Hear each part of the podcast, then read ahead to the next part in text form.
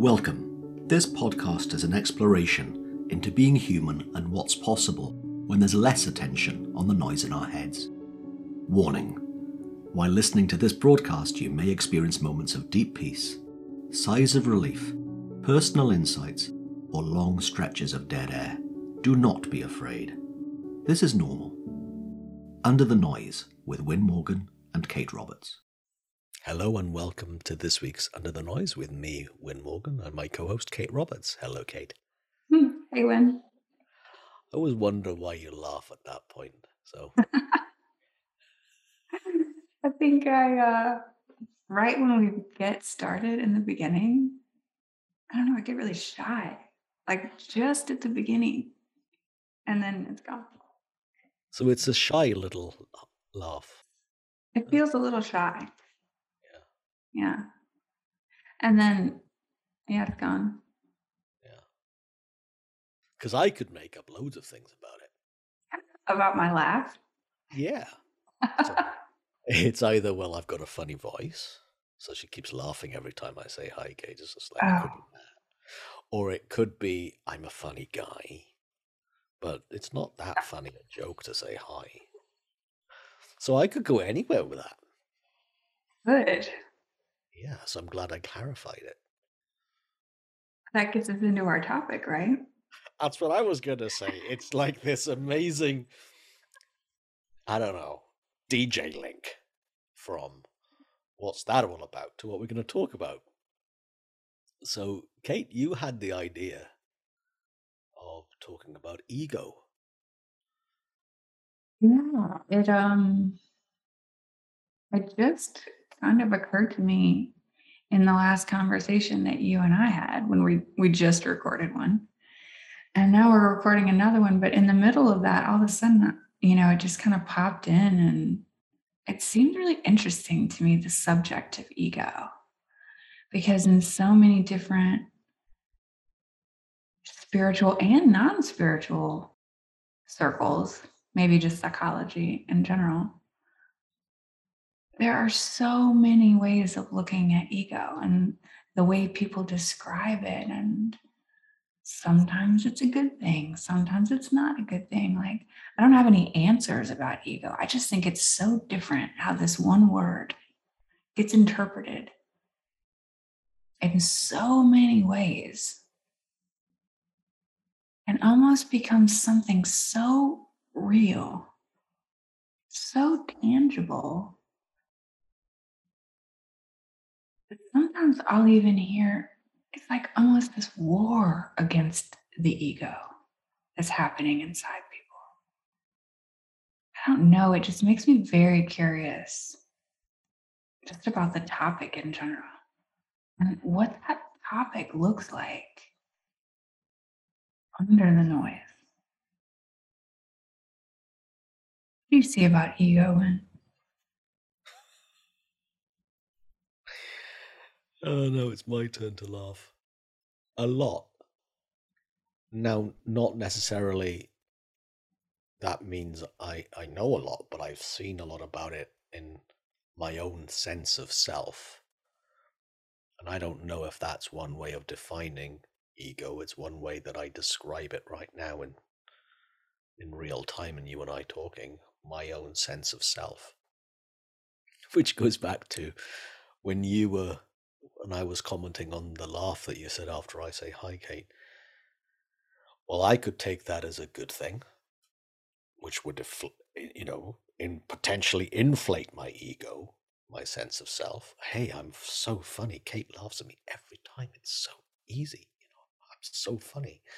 Or it can be ego deflating, which is, yeah, this guy, wow, what a weird voice.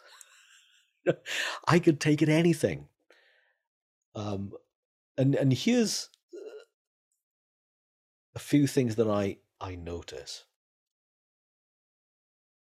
I remember vividly, and I was talking with someone about this, a friend of mine earlier on today, and I briefly mentioned we were having a chat about what um, what this week's episode was going to be all about. And you brought up ego, and I said, "What?" And you then said after you'd said, "Okay, so this would be great because we could, so many different ways of talking about it, and it can get in our way or it could be in our friend and it'd be great to explore. What do you think? And I said, I had a great chat with someone three hours ago about ego. And my friend and I were talking because they were reflecting back on their client who had not seen before that their insecurity was ego. And I laughed, and my friend went, Hey, don't laugh. That was a big deal for them. So I'm laughing for that. I'm laughing because I can relate to that person. What do you mean? And I said, Okay. It was December 2012 in New York City. You remember where and when? I said, Oh, yeah, I'll never forget this. And I was sitting in a group and the person leading the group we were just, you know talking about the nature of thought the nature of mind the nature of consciousness and the work of sydney banks and what it meant to each of us personally and in our work with our clients. And i was quiet for a while and quiet on the inside and then i just noticed and i just said out loud i didn't think i had an ego. But it's massive. My, my, my ego's huge because all i do is think about me and the person leading the group, Michael Neill, just looked at me as as if, well, I'm glad he finally saw that. Now I don't really know if that's what he thought, right? But I know him well enough that he probably realized it. And a few hours later, he said, "So, how you doing, ego boy?" I'm doing good, but I'm very I'm tickled by myself. I find myself really funny right now as to how I'd been obsessed about myself and hadn't realized that that was one way of describing ego. When I thought I was humble, insecure, and yet what's really going on was I just had a lot of me on my mind a lot. My sense of self had solidified, and that's I'd thickened my identity within myself. And to your point, it wasn't I needed to fight that. I saw it and I found it amusing. And going back to again a, a deeper way of of me saying what I'm what I hope to be getting at, or to say it at least a little differently. To me, it's normal for a human being to have a sense of self. Then I, I can't be an idiot for doing it. Or if I am, I'm the same idiot as everyone else, which makes it no longer an idiot. I'm as naive and as innocent as everyone else in the fact that I have a, a sense of self. And in this human form, the sense of self can be what keeps our body, our form, our physical self safe. It's how it looks to me anyway. And it's also what can make us as a species thrive, survive, continue is our kind of solid sense of self. And yet it can cause us, it can take us down into an awful lot of emotional turmoil speaking from personal experience, when I take that part of me that doesn't really exist as serious and I take it personally, I have an ego that can be bruised, which is interesting given the fact that neither of, if something doesn't really exist in the world of form, an ego, then it cannot be bruised, but it looks like it is. And it looks like I can then tear myself in knots and add to my personal distress if I talk badly about myself to myself. And none of it is real. So, I don't know, that felt a bit like a ramble as opposed to a point. But I think sometimes that's where I go with the conversation about ego, because it's rambling as opposed to Solid.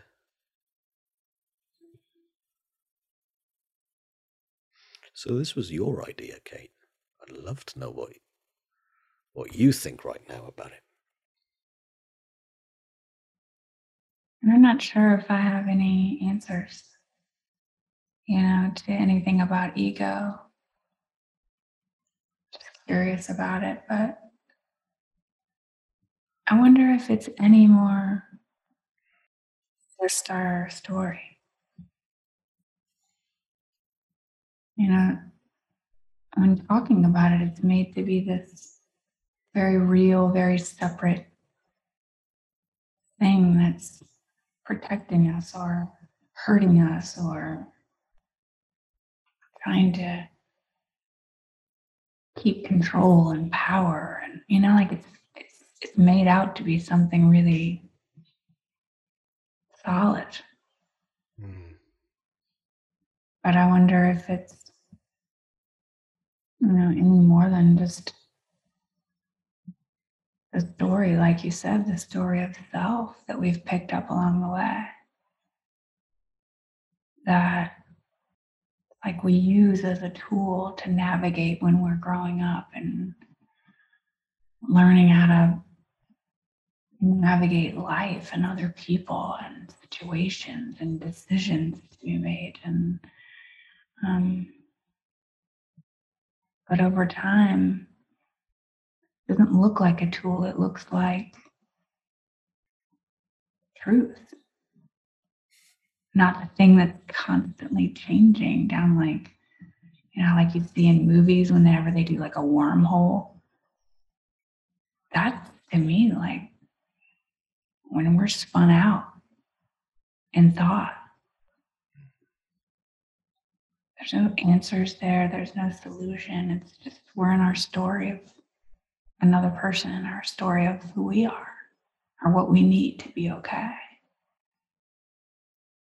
not sure if it's any more tangible than any other thought. Doesn't feel that way.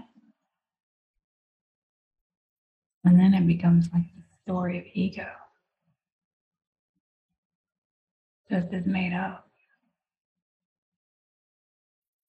Do you see any benefit to looking at ego as a solid thing, as a a solid concept? No, but I can forgive myself for thinking it is. Mhm.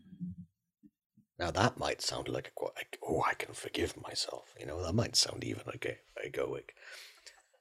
But it, it it's just interesting because as you were saying that, I had a memory that came back from when I was seven or eight years old, and we had in my what we call in the UK primary school. So I was back back home in Swansea in in in school, and we had this um, this test one day of coloured blobs in circles, and then you meant to write down the number that you see in these coloured blobs in a circle. I couldn't do it. I can't do that. Like I got one out of ten. So it's just like, well, I'm clearly dumb, right? Well, it was a color blindness test. But it's funny because it really is funny that I had an idea at that point that there was something different and not different in a, oh, yeah, rods and cones in the eye. Not, you know, not particularly typical, but apparently, I don't know, somewhere between 10 and 15% of, of men have that. A certain I can't remember whether it's cones or rods, but anyway. The key thing is my sense of color isn't, would not allow me to see these shapes of numbers and these blobs of colors. And it was funny because I then had this thought that, that made me less than the people who could. Yeah. I had this thought. That means I am less than the people who could. And it was just interesting that I decided that. And then I'm pretty sure I had another, which means that after that at some point, you know, probably back in the bus back towards home. And then I told my mother, and I said, I'm, well, all of this, all this conversation was, all of it was in Welsh. I said, I'm, I'm colorblind. She goes, oh, I know. What, what do you mean you know? Well, loads of the men in uh, your family are your brother's a little bit colorblind. How colorblind were you? And I said, well, I don't know. I got one out of these. Oh, yeah, your grandfather was is like that. My dad, she said. And uh, yeah, it's, you know, I said, oh. I'm pretty sure she said it doesn't mean anything. But I remember then at some point me figuring out I couldn't be a pilot. I couldn't join the armed forces. I couldn't be an electrician and something else. And I went, oh, well, that means this. And then I, I had this story. So it evolved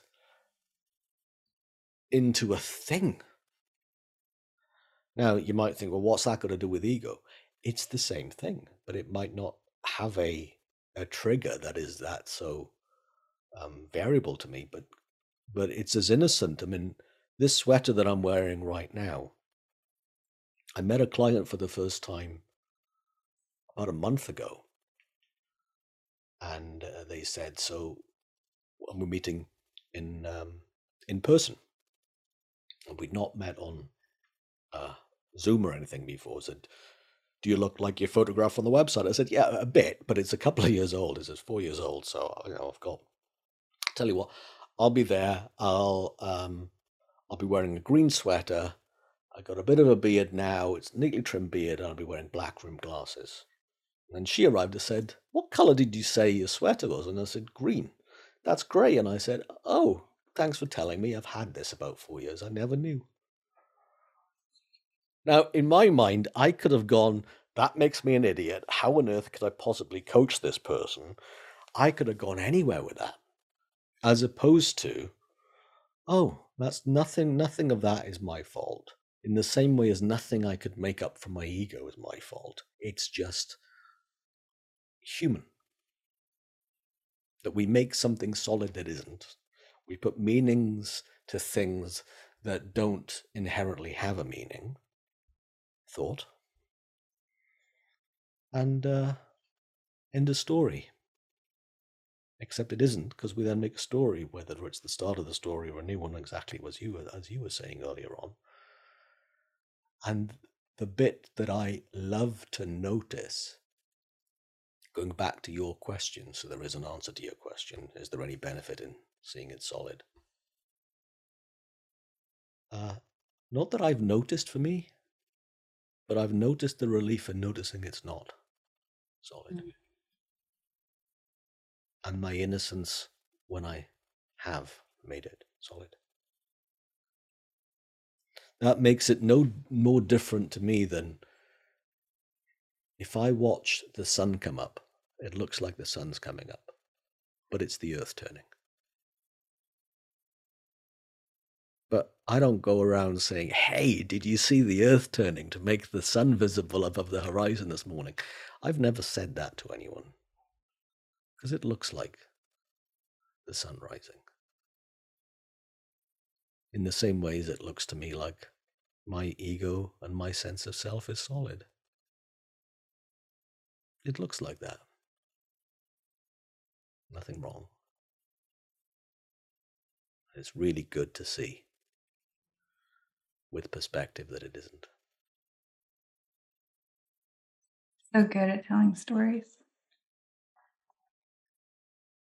creating stories, like even vilifying the ego. It's such a good story, you know? So creative just like our story of self. We do it a lot, I think, when we're young. You know, this running around playing games and creating stories and playing a role. And, you know, one day you're the bad guy, one day you're the good guy. And it's fun to play in those stories because that's what we, we get it. we're using our imagination, our thought to play out these different cool things when we're young. Run around and chase each other and play games, yeah. But our story of self doesn't look like a story. At least for most of my life, it looked like something that I needed to protect from anything that threatens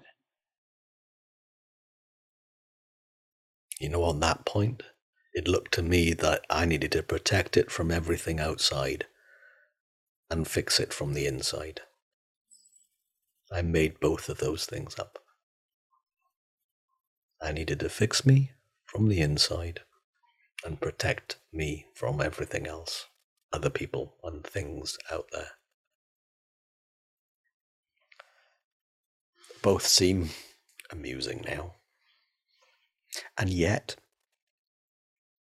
before the day is out, both of those things will look true again to me. Work. Yeah. And I'm grateful for not falling for it as deeply nor for as long as I used to, because it is a lot of work and tiring and unnecessary based upon the illusion that I never knew I was creating. Know, there's a part of me in listening to you that there are times I wish I could forget all of that stuff that I've made up about myself and never fall for it again, as if I could have a brand new clean page on the story of me. A part of me wishes for that. But I think that would be a real shame. Because I think if I forgot all of that, there'll be lots of other things I'd forget too. And I, there's lots of things I don't want to forget. I don't know if any of that A makes sense or B is true. But given the, you know, the, for want of a better phrase, the only thing that comes to mind, the flavor of win, I don't really want to lose that. I don't want to diminish it. I don't want to fight it. I do not want it to disappear. And I find it a bit surprising that I mean it when I say it, given what I've thought of myself for huge parts of my life. There's a difference between the flavour of Win and what Win thought Win was. It's made all the difference. And I can enjoy, enjoy being this flexible character in this skin suit.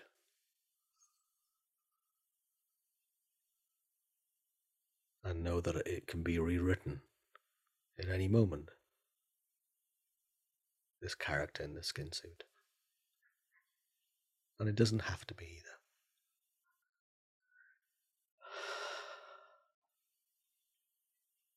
It's a big sigh.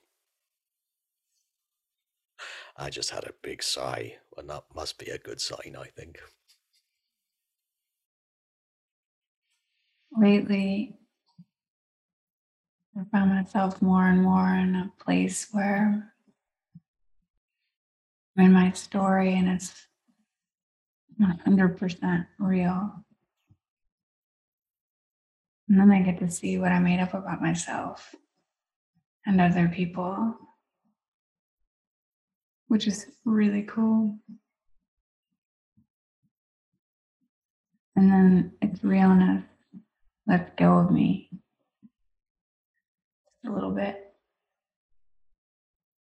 And then I'm back in the story and I get to see what I've made up. And it lets go of me a little bit. Like um a really beautiful movement.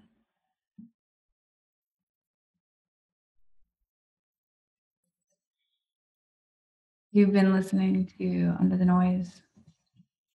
I'm Kate Roberts. And I'm here with Win Morgan.